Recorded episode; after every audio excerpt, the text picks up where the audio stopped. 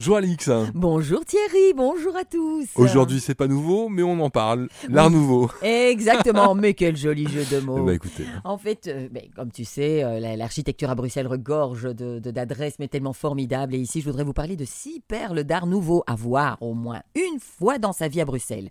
Donc à Bruxelles il y a la Grand Place, l'Atomium, les gaufres, les frites. Et puis il y a les maisons d'art nouveau. Donc ces maisons, c'est un petit peu différent. Voilà. Ces maisons typiques et bien connues pour leurs architectures resplendissantes ont placé Bruxelles au statut de capitale mondiale de l'art nouveau, ce qui est tout à fait logique.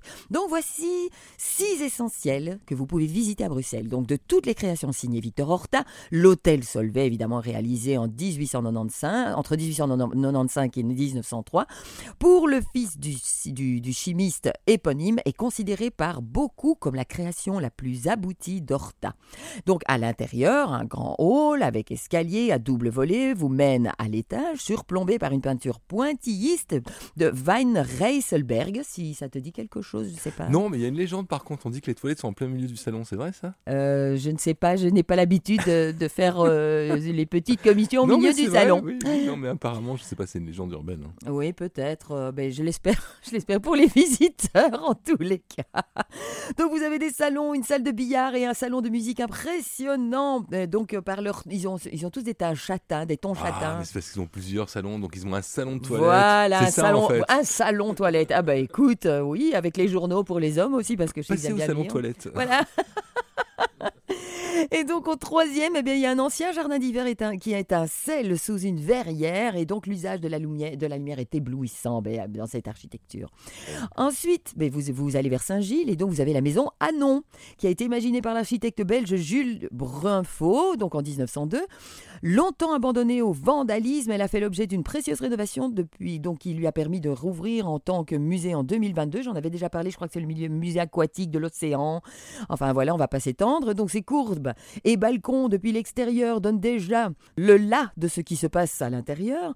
Une extraordinaire fresque en mouvement de la cage d'escalier dont la ferronnerie paraît briller de 1000 feux aux vitraux. Ensuite, vous avez évidemment le musée Horta qu'on ne présente plus bien sûr et que l'on considère comme un véritable centre de recherche sur l'art nouveau.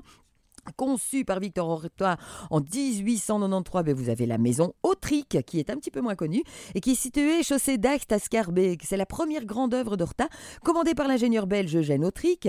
La visite de la maison se fait de la cave au grenier, dans les caves, une cuisine ancienne et une buanderie qui rappellent les mobiliers et les ustensiles du temps passé. Ensuite, vous allez aux étages, place aux chambres, leurs peintures et mobilier suranné.